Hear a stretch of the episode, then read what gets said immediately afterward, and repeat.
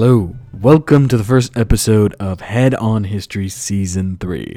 This episode is an exciting one, and I'm glad to be back. Uh, I wanted to say, How are you, my fellow history nerds? I had a nice break. I kept busy with uh, teaching, I gave a keynote, presented a few papers, and managed to get some writing done. All in all, a very productive time away from podcasting, but I am very excited to be back. Hopefully, you all have been enjoying past episodes and keeping up, but we are back. We're going to do 10 episodes of uh, regular podcast. There may be some special Head on History episodes planned, so keep your eye out for that. Um, I wanted to start off this season uh, by giving some shout outs to some awesome people. I wanted to shout out, and I can't believe I'm going to be reading this name out, but uh, I must.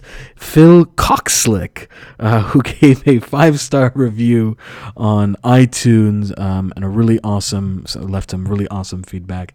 Thank you for that. You have a hilarious name. Um, but thank you for the review. It was fantastic. Um, if you've been enjoying the podcast so far, uh, please be sure to give us a review on the pa- podcast app or iTunes. Actually, give me your thoughts. I would love to hear from you. Also, I'm going to give a quick shout out to my friend Bree, who is a scholar up at UCLA, for helping me with today's transcript, and to some of my awesome and supportive students who've been hitting me up during the break. You guys are all fantastic. Uh, for those of you that are just tuning in, my name is Ali. I am the host of this Total Nerd podcast where we cover all things history related. Um, if you want to get in contact with me, you can do so via social media at AAOLOMI. You can hit me up on Instagram and you'll see all the kind of cool things I've been doing during the break. You can see some of my talks and speeches and papers and other fun stuff that I've been doing. Or check me out on Twitter where I basically harass Chris Christie. and share and shit post all the time. Um, but enough of that. This season, uh, we are going to talk about what I call other Islams. In fact, that is going to be the kind of title of season three. We're going to be focusing on the margins of the religion and its history. In season one, I gave you guys the chronology. In season two, we had a kind of thematic dive into the intellectual history of Islam. This season, we're going to talk about all the stuff you don't find in your textbooks or in your classrooms. Season three will probably be the last season where we focus on Islam specifically. Season four, I mean, I'm, it's up in the air. I'm still planning. We have a lot of things. Season four might be a history of the war on terror. That should be kind of interesting. Um, it'll be moved much more to the contemporary moment and attempt to kind of historicize what we all who are listening have been living through for the past roughly almost 20 years now. So maybe a history of the war on terror and then season five will probably be doing ancient Persia or ancient Rome. So, lots of interesting stuff. But for this season, we're going to complete Islam. We're going to do the final kind of uh, discussion on it. Today, what I want to take a closer look at is the coming of Islam to Afghanistan, or the region that we now call uh, Afghanistan, and what was originally called Greater Khorasan. It's often considered the kind of eastern frontier of Islam, along with uh, North India. Much of the kind of narrative and story about Islam is really Islam being spread by the sword. And there's this sort of idea of Arab conquest, Arab invaders rushing into uh, the region that we now call Afghanistan and converting everyone by the sword. Well, this episode is going to kind of try to dispel some of those myths while remaining true to the actual history. That, yes, battles did take place and conquests were a reality. There, there shouldn't be any kind of dismissing of that. But that religious conversion was a different process, and that the region that eventually became Afghanistan really gives us a cool case study into that process of conversion, which actually takes a long period of time and even kind of complicates the narrative of, of conquest. So, in the 7th and 8th century, much of Khorasan was ruled by what was then called the Sasanian Empire. But because of its location at the edges of empire and because of its kind of rugged geography, the region tended to be autonomous, with local satraps exerting their own authority. What becomes Afghanistan, Uzbekistan, Tajikistan, that region, it was always hard to govern, and so you would have the Sasanian rulers in Ctesiphon, but they wouldn't exert a lot of authority, and you would have these local governors and satraps who would give kind of lip service to the Sasanian emperor and king, but who exerted their own power in the region. And that's just because it was at the edges of empire, and there wasn't a consolidated army that you could just send in uh, and ensure and enforce your policies. In 636, the Sasanian king Yazdegerd III actually abandoned his capital in Ctesiphon, having lost most of Iraq to what was the Rashidun Caliphate. If you don't know what the Rashidun Caliphate is, go back to season one, shameless plug, check it out, and you'll know who they are. He actually retreats to an area or to a city called Nahavand. There, he gathers about 150 ish thousand troops and he sets them up in these fortified lines and has his general Firuzan kind of lead his army. Firuzan was a very famous Sasanian general, was kind of a local from that region uh, very skilled military, tech, military tactician. The Muslims, on the other hand, numbered about 30,000 under the general Nu'man. So you had 30,000 Muslims up against 150,000 Sasanian troops. The Muslims were massively, massively outnumbered, but this battle is an interesting snapshot into the broader Muslim conquest and how they actually went down. More often than not, wherever they went, the Muslims had much smaller numbers, but they were up against armies that were already exhausted from decades of imperial war, and more importantly, they fought back against people that were reviled by the locals. So the Sasanians had been fighting against the Byzantines for a long time, and so they were really kind of exhausted. The Sasanians also lost a battle against the Muslims already, lost a big portion of Iraq, and so as a result, they were exhausted. The 150 troops that he raised were a large amount, and many of them were locals, but they had already been engaged in a series of conflicts and they were pretty tired. To many of the kind of locals, the Muslims were actually a welcome change. Remember, this is an area that isn't easily ruled by the Sasanians, and so they are kind of going, you know what? These Muslim dudes, not so bad. Maybe we should change sides. So in the Battle of Nahvand, Numan fought or Nu'man fought a series of skirmishes against the Sasanian Firuzan. He then did something really tricky. He fought up against these, these fortified lines, but he couldn't break through. So he feigned a retreat. He pretended like he was running away. Numan gave chase. He stretched out his cavalry thin between two giant mountains and rocky terrains. This allowed the Muslims to regroup and then turn around and smash through the cavalry and then encircle the stretched out Sasanian army. The battle was fierce and it was decisive. Many Sasanian local lords who were already bucking against the Sasanian rule defected to the Rashidun Caliphate. Muslim victory sent Yazdegerd fleeing into Afghanistan and then into Central Asia. I mean, the, the battle was decisive. The, the Battle of Nahvand is considered to be the last battle of the Sasanian Empire. Uh, Yezdegerd was never able to regroup, never able to really raise that number of troops ever again, and it officially brought the Sasanian Empire down and put the majority of the empire into Muslim hands.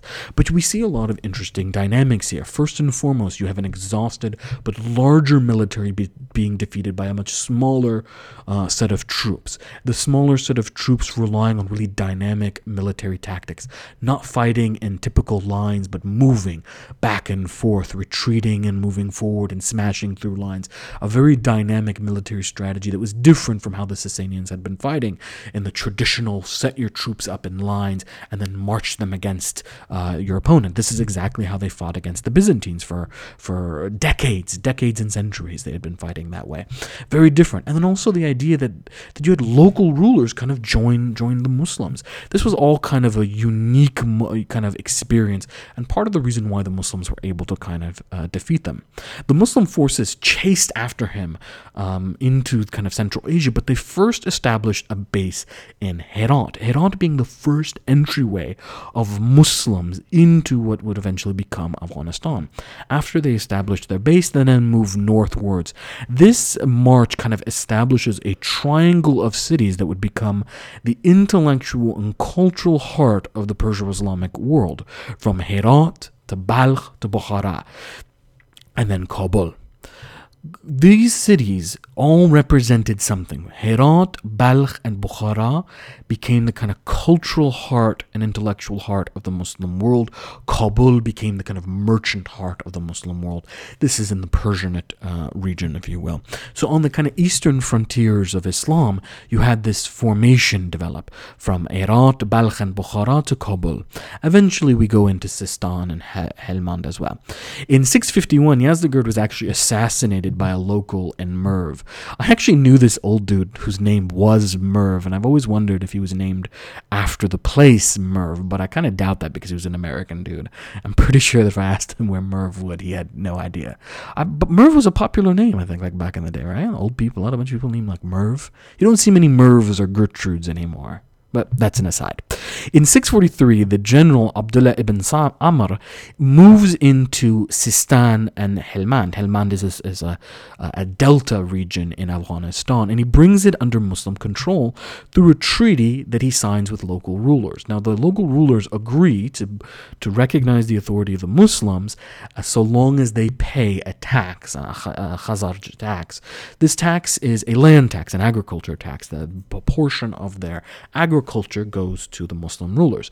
In fact, this is often seen as a kind of a uniquely Muslim uh, tactic, but it's not. It's actually a Sasanian practice that the Muslims simply continue. The idea being that you've already been paying taxes to the Sasanian king, you're just now going to pay those same exact taxes to the Muslims. And so we see here that yet again the kind of authority or imperial control extending into southern Afghanistan was not actually a military conquest, but a diplomatic treaty that brought these two uh, regions together. In 650, Abdullah bin Amr sent about a thousand Aswariya, Asawira, and the Banu Tamim into uh, northern Khorasan, so more closely towards uh, Balkh, Mazar Sharif, and then upwards north into uh, what is Uzbekistan. Now, the Asawira were local Iranian nobles that had joined with the Muslims. This coalition of forces is kind of a common experience for the Muslim conquest. We refer to these expansions uh, from the Arabian Peninsula into the Byzantine world and the Sasanian and Persian world. We refer to them as conquests, and while they were certainly an empire, empire that is being run by Muslims. What they aren't are religious expansions, nor are they a uniquely Arab conquest. Instead, what we have is kind of a coalition of forces of local rulers and Arabs that join together and rise against the kind of established old order. In many ways, it's more accurately seen as a sort of coalition and revolution of local forces overthrowing their imperial overlords for someone else. So while militarily the region that would eventually be called Afghanistan is brought under Muslim rule in the 7th and 8th century, the religious conversion process is actually a lot longer. So let's start looking at that. Uh, the region that Afghanistan is part of, known as Khorasan, religiously it was an enclave of Hindu, Buddhist, and Avestan religions like Zoroastrianism. In fact, the latter, Zoroastrianism, was believed to have started in Balkh, the contemporary city in Afghanistan.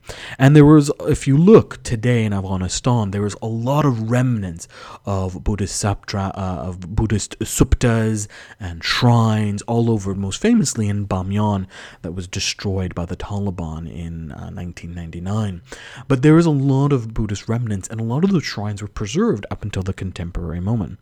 Uh, indeed, up until around the 9th century, a part of Afghanistan was ruled by Hindu monarchs known as the Zabuls, uh, and what is known as Zabulistan The actual conversion to Islam takes place under the Saffarids in the 9th century.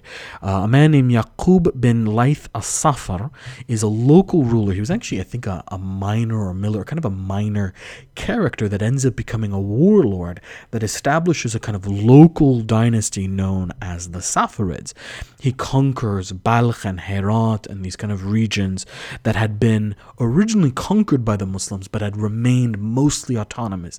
Remember, this is kind of the eastern parts of the empire, really hard to control. So the Saffarids under uh, Asafar brings them all together into kind of one cohesive political force, and the Khalif recognizes him as kind of his agent. So this guy starts his own process, his own mission of kind of conquering. He's a warlord. He, he kind of brings them all under a single military control, and then the Khalif, who's over in Baghdad, goes, "Yeah, I accept you as my representative over there." So he gives kind of the religious stamp of approval to Asafar's mission. But it isn't until the Samanids in the 10th century that mass conversion happens. The uh, Asafar himself originally converts the populaces in the cities, and he does this through a cultural process, not a military process. Quite famously, when he conquers Herat, the poets write these kind of praise poems for him in Arabic, and he says, No, no, don't write it in Arabic, write it in Persian. In other words, kind of trying to fuse Islam and kind of Persianate culture together, or what he starts to construct as Persianate culture. This project is picked up by the Samanids, another local dynasty that conquer the Safavid territory in the 10th century.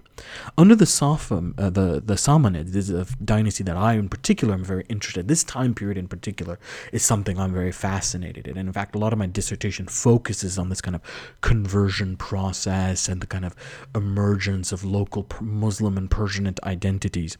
There is a vizier named Muhammad Balami al Balami, and what he does is he undergoes a massive, or he starts a massive translation project. The first thing that he does is he translates Muhammad al Tabari's Tarikh al Rasul wal Mulk, that is the history of uh, kings and the, uh, the history of the Prophet and kings. Uh, and what he does in this translation process, by translating it into Persian, what he says is this history is integrative. This history is not just a history of Arabs. This is not just a history of Muslims, but it is a history of us, of these people that speak this language known as Parsi or Farsi. Uh, by, by translating it into Persian, he makes that history uh, part of the identity of the people of that region, the people of Balkh, the people of Herat, the people of Bukhara.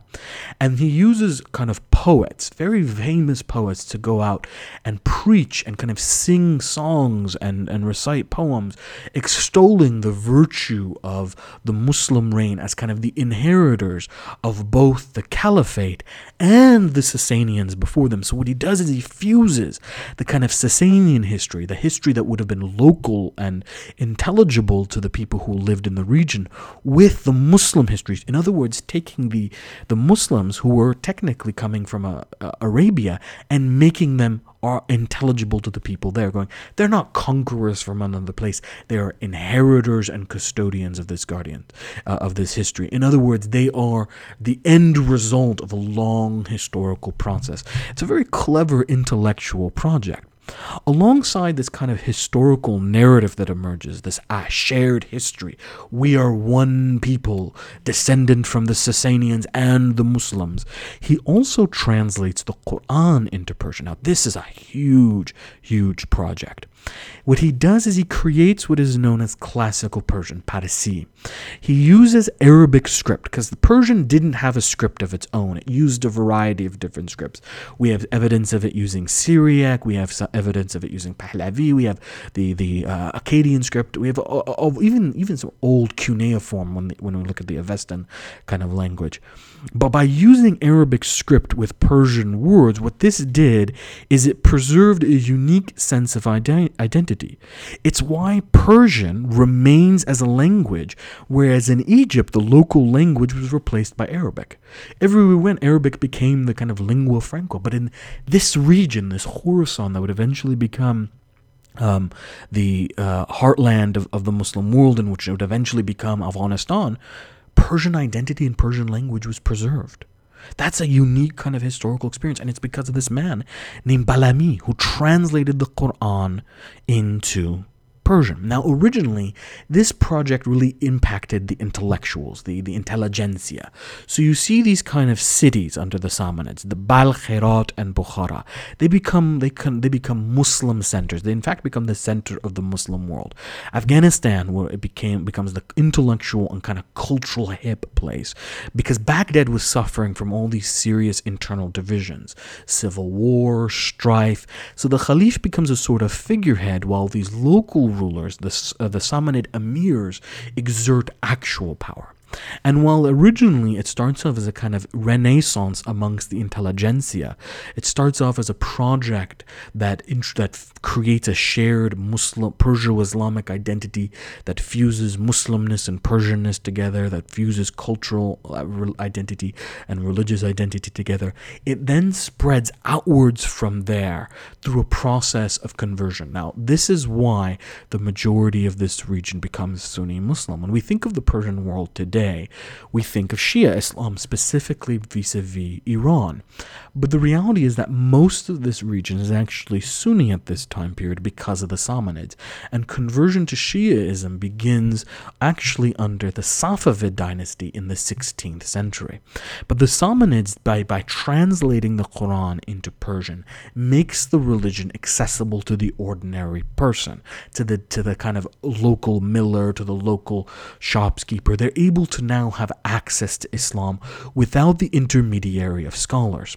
At the same time, he creates a class of Persian scholars, of ulema, known as the Dabir, who are uh, don't have to rely on the scholars in Baghdad, the Arab scholars in Baghdad. And so you have this fusion of a sort of Persian intelligentsia with popular religion that helps to convert the people. Now, this is a very important way of understanding why Islam becomes so popular, right? Why is it that this region kind of mass converts? By the time the 11th century rolls around, under the Samanids, the entire region has accepted Islam. And that's because Islam wasn't forced from above, it wasn't sort of a military institution institution convert or die contrary to beliefs. Well, there are certain exceptions in which that happened, and there's moments of violence. It's actually a cultural process in which we see that Islam was actually integrative. It integrates what was already there. So when we look at a city like Balkh, there's a really great book I would recommend, uh, and it is the Sacred History, the Sacred Geography, I think, of medieval Afghanistan. I think it's what it's called. It's by Arezou Azad. Fantastic, fantastic book. Sacred Geography of Medieval Afghanistan. Pakistan. And it looks at how Muslim scholars would talk about the kind of scholarly tradition in the city of Balkh, and it included the Muslim scholarly tradition as well as the Buddhist scholarly tradition. That Muslim scholars would be buried alongside the Buddhists. The idea being that the Buddhist uh, kind of pilgrim sites, the Buddhist sacred sites, were viewed as inherently sacred, and so Muslims were able to recognize that. So there was this kind of integrative quality to uh, Islam in this region. It didn't uh, come in and overthrow everything. Go, you can't do this and you can't do this and you can't do that. No, instead it adopted local customs. This is also the time period that we see Nowruz really emerging yet again the 10th century under the Samanids and Balkh, we see Nowruz which had been practiced in some version by the Sasanians, suddenly become not just a new holiday, but a Muslim holiday. Muslims who were Persian would also practice Nowruz, and this eventually spreads all the way up into the kind of Turco-Persian world, as I as I call it. But you see Nowruz being practiced, right? And that's because Islam absorbs, adopts, integrates, and it becomes accessible and intelligible and understandable to the local population. The key to this process rests in kind of three forms in Sufism, that is popular kind of religion, in uh, music and cultural practices, and in scholarship. One of the things the Sufi orders did is they established monasteries or khankas, these kind of uh, Sufi centers, if you will, in the kind of mountainous regions around Kabul in particular, and they became halfway houses for travelers. The Naqshbandi, the Chishti, and the Mujaddidi orders in particular all established areas there. Now, to be clear, uh, if you don't know what Sufism is, go check out last season where we did a whole subject on Sufism or whole episode on Sufism. You can also go to the first season where we did when Sufism isn't a separate branch of Islam, but it's part of a series of kind of mystical disciplines that focus inward, that move away from kind of uh, sectarian focuses uh, or kind of the outward expressions of religions without rejecting the outward expressions of religion. It should be clear, many Sufi masters were also experts in Sharia law, but rather that argued that the law was about internalizing the experience of Islam. And so, as a result, the kind of Islam of Afghanistan was um, integrative and dynamic.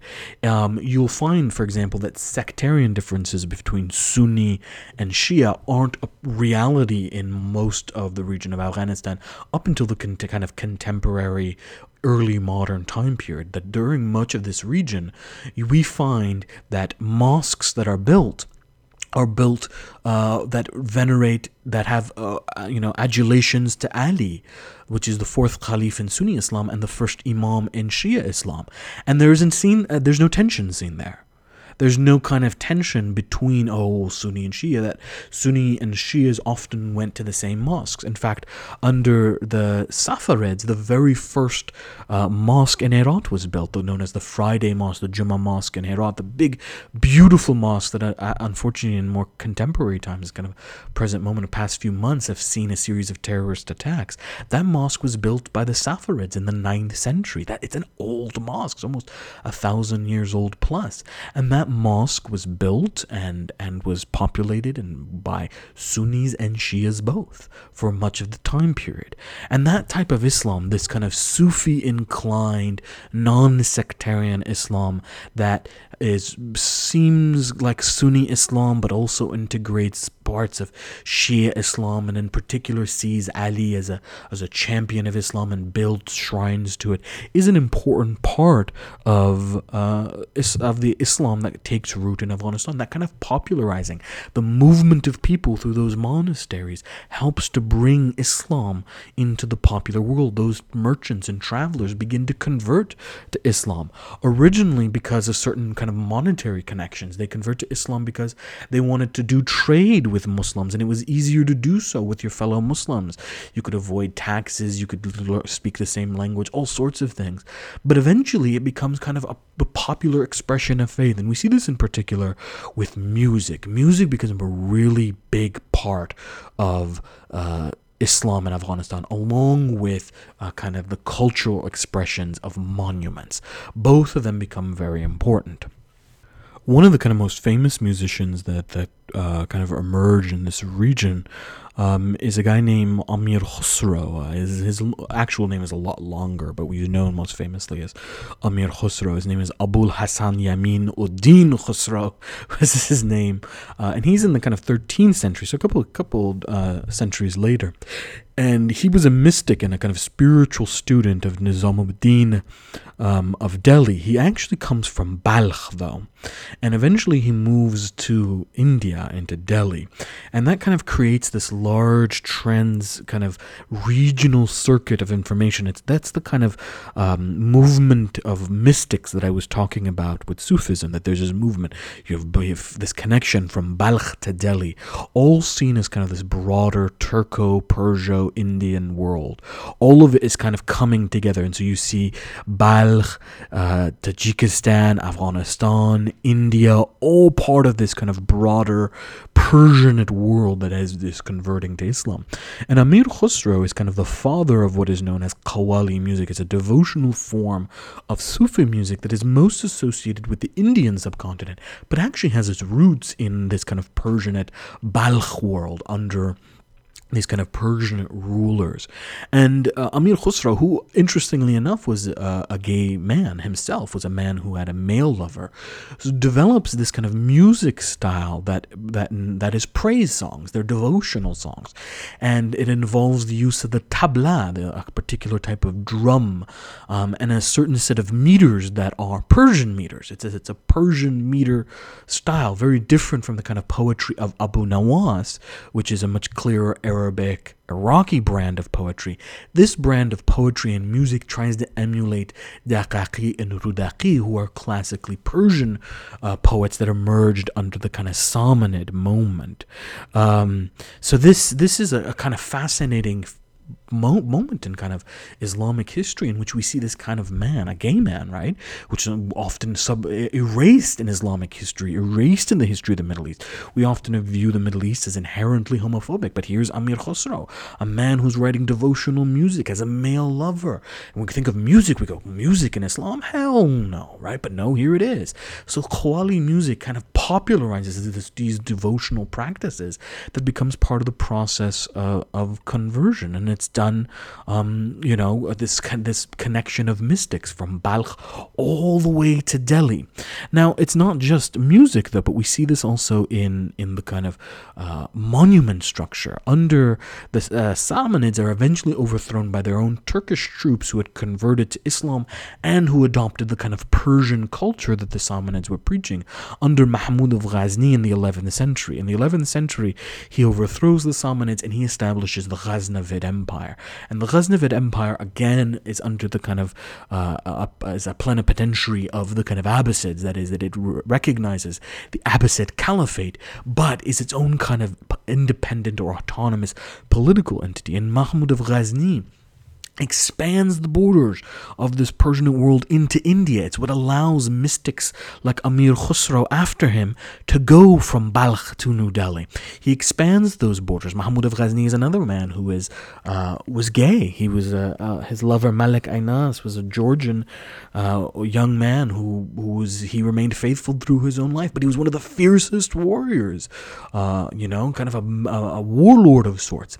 And eventually, he's overthrown by the Ghurids, and the Ghurids build these beautiful monuments that become kind of the uniquely Muslim style, the Persian Muslim style of Afghanistan. We see their architecture in the kind of blue mosque of Mazar Sharif. We see it in the beautiful minaret of Jam. The minaret of Jam is built near Herat, um, and it was a small kind of trading post with this minaret as a symbol of Ghurid victory, and it combines Persian poetry with Quranic phrases, and it also is a site of a Jewish cemetery. And so you kind of see this kind of diffuse cultural identity that is both Islamic and Persian, while simultaneously being integrative, acceptant, and tolerant of Buddhists, of Hindus, of Jews, all of which lived under this kind of umbrella. This process takes about two to three hundred years, from about the 9th century on, and eventually, through this kind of mixture of, of popular music, popular Sufism, cultural transformation vis-a-vis language, uh, vis-a-vis translation, vis-a-vis monuments, you start to see a conversion process. The conversion process is helped along by scholars, scholars who emerge in the Persian world as autonomous from the scholars of Baghdad. They become the experts of law. Um, quite famously, Abu Hanifa, the, the, the founder of the Hanifa school, his father is actually from Afghanistan. And so we have this kind of very clear connection for the scholarly and Hanafi tradition through Abu Hanifa's father, but also through very famous female scholars like Fatima al Samarkandi, who was a very famous Hanafi scholar who eventually goes on to become the mentor and teacher of uh, Imaduddin Zangi, the the uh, the mentor of Salahuddin of, of Crusader fame, of the Crusades fame. But Fatima al Samarkandi, kind of female scholarship, really becomes important in the Persian world. F- women, in particular, become what are known as dabirs and translators. They end up in the court of Bukhara, Herat, Baghdad, um, and even in Kabul. Kabul is more still more of a kind of trading center than it is an actual religious center.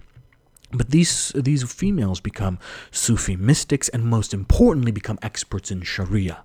They become the experts in Sharia law and me, and people turn to them to for judgment. They ask them to settle disputes and by sheer kind of force of personality, they become the kind of pinpoints or, or, or tents by which Islam in this re- region is, is stabilized. Even though there is sort of political upheaval in the region, there's a lot of kind of turmoil. The Abbasid Caliphate is fragmenting. You have these kind of uh, competing dynasties the Saffarids, the Samanids, the Ghaznavids, and the Ghurids scholarship, men and women scholars, end up emerging as the new religious authority. Not just the Khalif who became a figurehead, but these religious scholars became a check on the political power of the ruler. And as a result, popularized Hanafi, the Hanafi madhab. You can go and learn about the madhabs and Hanafi uh, Islam on in my uh, second season of, of Head on History. I talk a lot about the kind of development of the Islamic theology and the Islamic schools of law and jurisprudence. But Hanafi Islam starts to take root in this region, and so you have a kind of concatenation of forces, these things coming together. Popular Sufism, the kind of cult of personality that emerges among Sufi saints, uh, emerging scholarship that, that ends up becoming a stabilizing force for the religion, um, popular monuments and cultural practices and translation, alongside beautiful mystical music, devo- devotional mystic songs, um, all allow Islam to seep out of the urban centers that are Herat, and Bukhara. Uh, and in that seeping out of Islam from these kind of urban centers out into the rural is a gradual process that takes time. Um, but the conversion is complete by the time about 12th century to the 13th century. Pockets of Buddhism and Hinduism remain, but in general, most of the people convert to Islam, a sort of integrative Islam that is Sufi inclined, uh, Sunni, and combines some elements of Shiaism. That said, this, because of its kind of integrative quality and it's the quality of kind of allowing whatever exists to remain, Hinduism, Buddhism, um, Zoroastrianism isn't actually persecuted.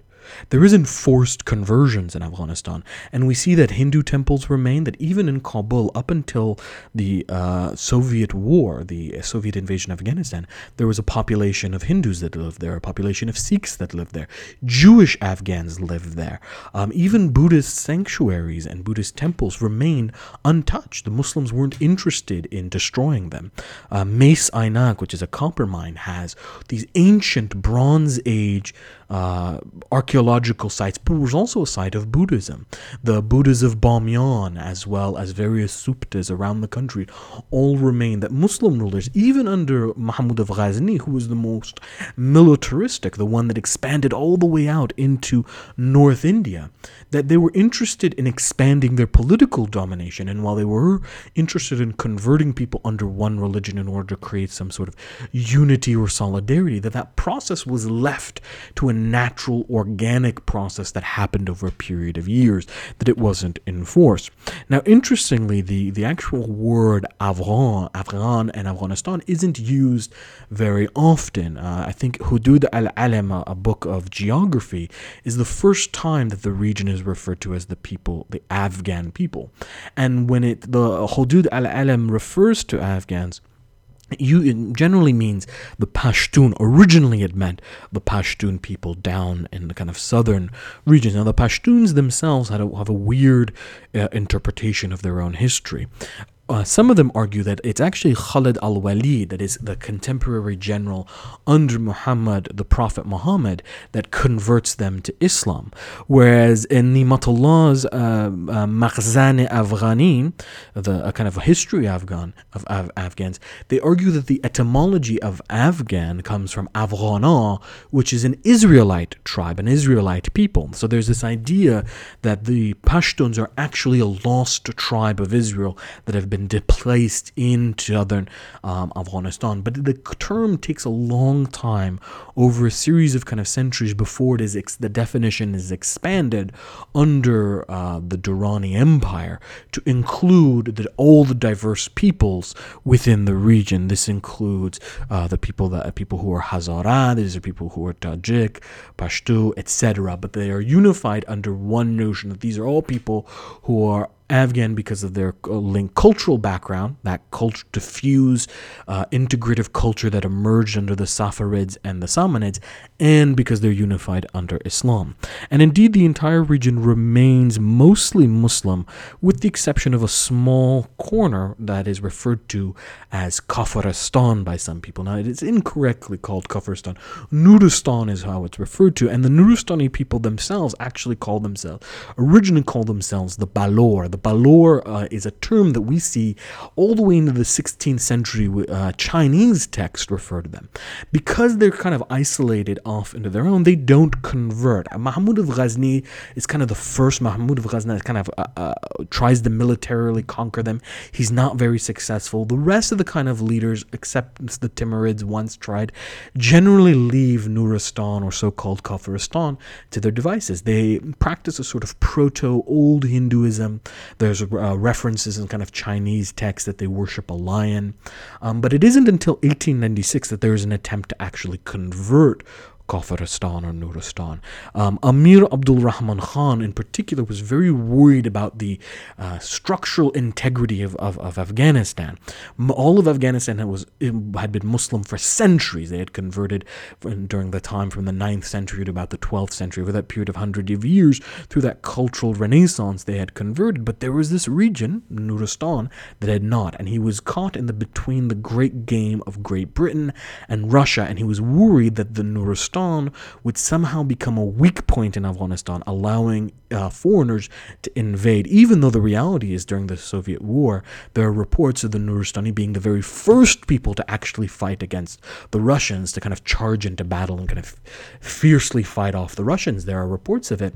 Amir uh, uh Abdul Rahman Khan was worried about it, so he originally reached out to the deputies and he kind of converted the deputies and he deputized a bunch of the local rulers and he made them official and they had converted. But then finally in 1896, he invaded um, and really established his interpretation of, of Islam, which was a single unified vision.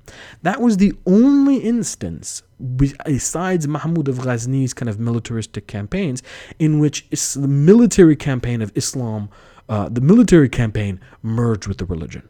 So contrary to the, kind of this language of conversion by the sword, the overwhelming history of Islam in Afghanistan is one of a cultural process that involves Sufism, music, cultural memory, shared history, monuments, scholarship.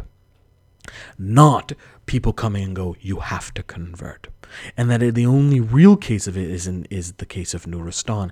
And even then, even though he kind of went in there by force, it was a process that took a couple decades, and there was a still a very clear cultural process in trying to convert the elites, who then converted the population. And that is how Islam arrives in Afghanistan. For roughly about a thousand years of the religion there, it's not one that uh, of a foreign religion coming in, but rather it is a religion that then becomes indigenous to Afghanistan. They add the people in the region that eventually become uh, all called Afghans. At the time, there were Sogdians, there were Tajiks, they were uh, part of various emirates, there were the Saffarids, the Samanids, the Ghaznavids, the Ghurids, all of them, they localize Islam. Islam is not an Arab religion to them, it is part of their religion, their cultural heritage, their shared history. They are the inheritors of both Muhammad and the Sasanians. That Islam is synonymous with Persian, with poetry, with music, with scholarship, and with the Quran, which had been translated. That's what I'm going to end with today. It's kind of a long history, kind of interesting history, and it is the history of Islam's on the margins. It is Islam that is happening in Afghanistan, not in the uh, not in Baghdad, not in Arabia. We often don't look at this part of the world and think of Islam or the history of Islam, but it is an integral part of the history of Islam because it, helps us understand how Islam actually spread, how Islam actually instituted conversions, how that process really went about, and really the kind of development of the intellectual tradition of Islam and the cultural tradition of Islam, from Qawwali music to the scholarship of the Hanafis, all happens in this region that we call Afghanistan today. All right, my friends, I'm going to end it here today. I'm going to give some book recommendations next time because our next topic is going to have something in common with this. So look out for those book recommendations. Let me know what you think of this podcast. If you have any questions, if you have comments, character assassinations, hit me up on social media at AAOLOMI. Until next time, stay beautiful, you wonderful history nerds.